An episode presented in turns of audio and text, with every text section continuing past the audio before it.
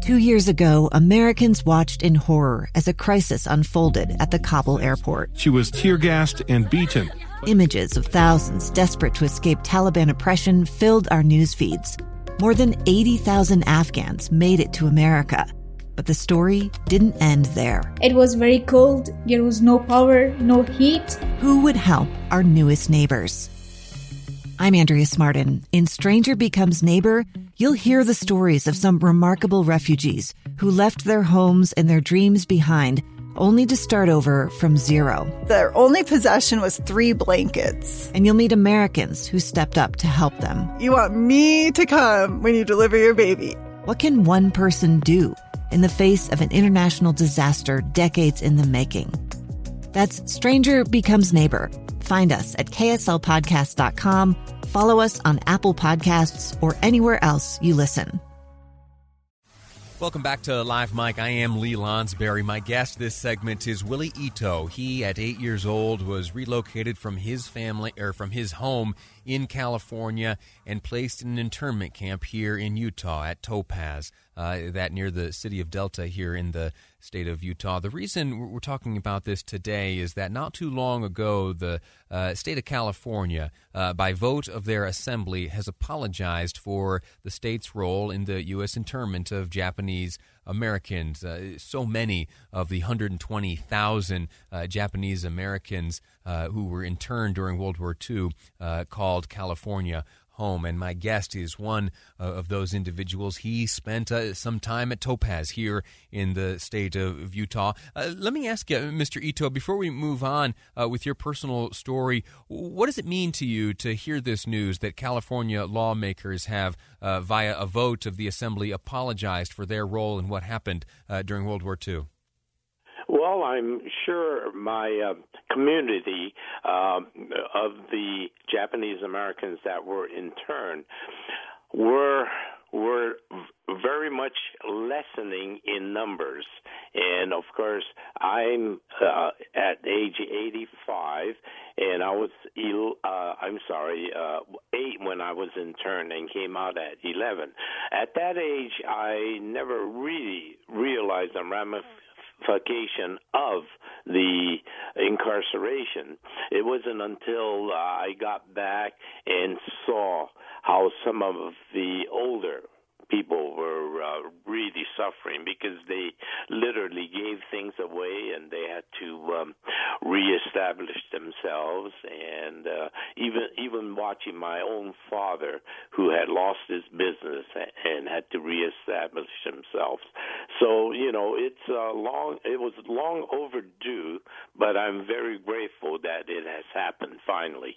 Outstanding. Uh, you went into the camp at Topaz here in Utah when you were eight years old, and then nine years later, you were standing face to face with Walt Disney. Uh, what ha- what yes, happened in yes, between? that was that was quite quite an experience.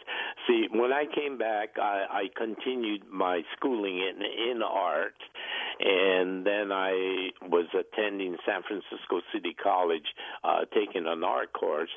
But at that time, even though my love was for cartooning, I felt all my friends were getting to into substantial areas like the, most of the gals were getting into teaching some of my friends were in pre-med and going into engineering and architecture and whatever.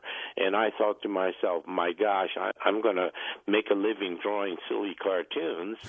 Um, but my art teacher encouraged me to stick with my goal because when i told him I thought I might uh, follow a career in medical illustrating, he just looked me right in the eye and shook his head, and and so I did come up, down to Los Angeles. Started at uh, Art Institute. Fortunately, through my art teacher's recommendation, I was awarded a scholarship. But two weeks later, I was visiting Walt Disney Studio.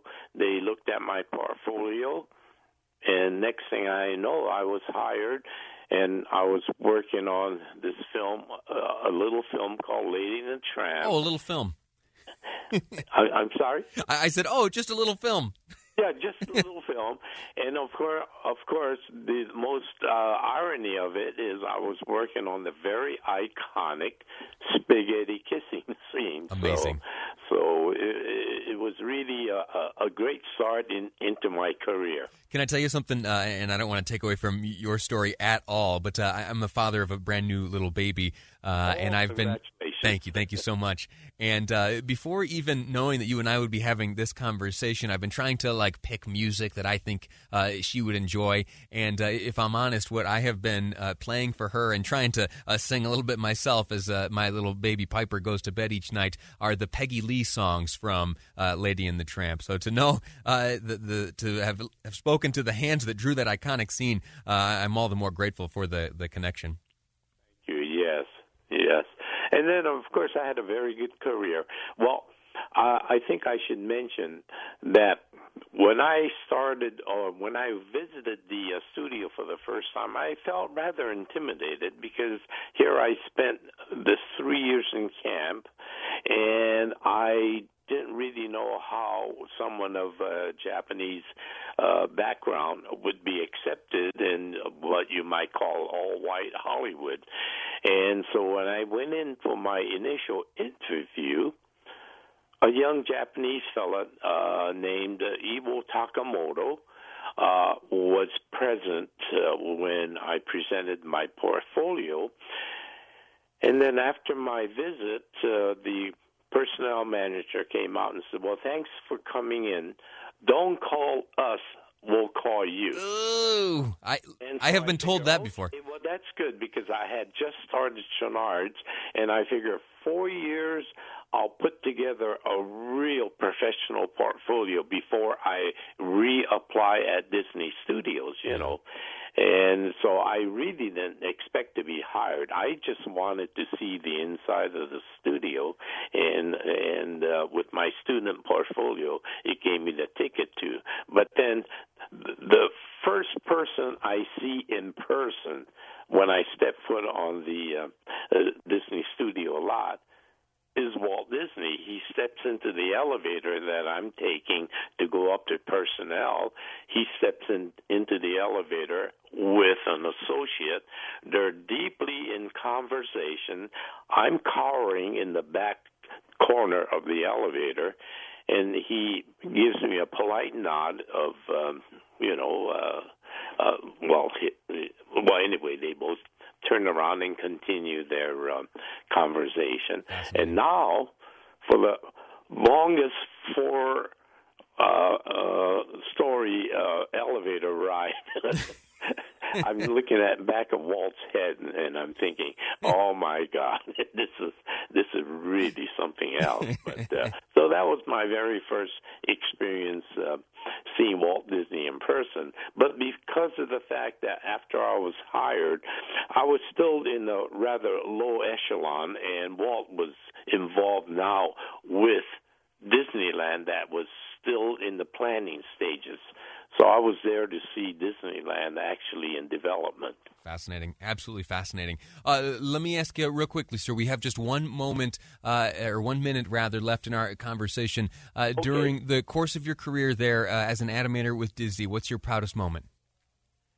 Well, I I think um, I think my um, my career to be able to uh, start my career so early uh, in age, and then working on such an iconic film.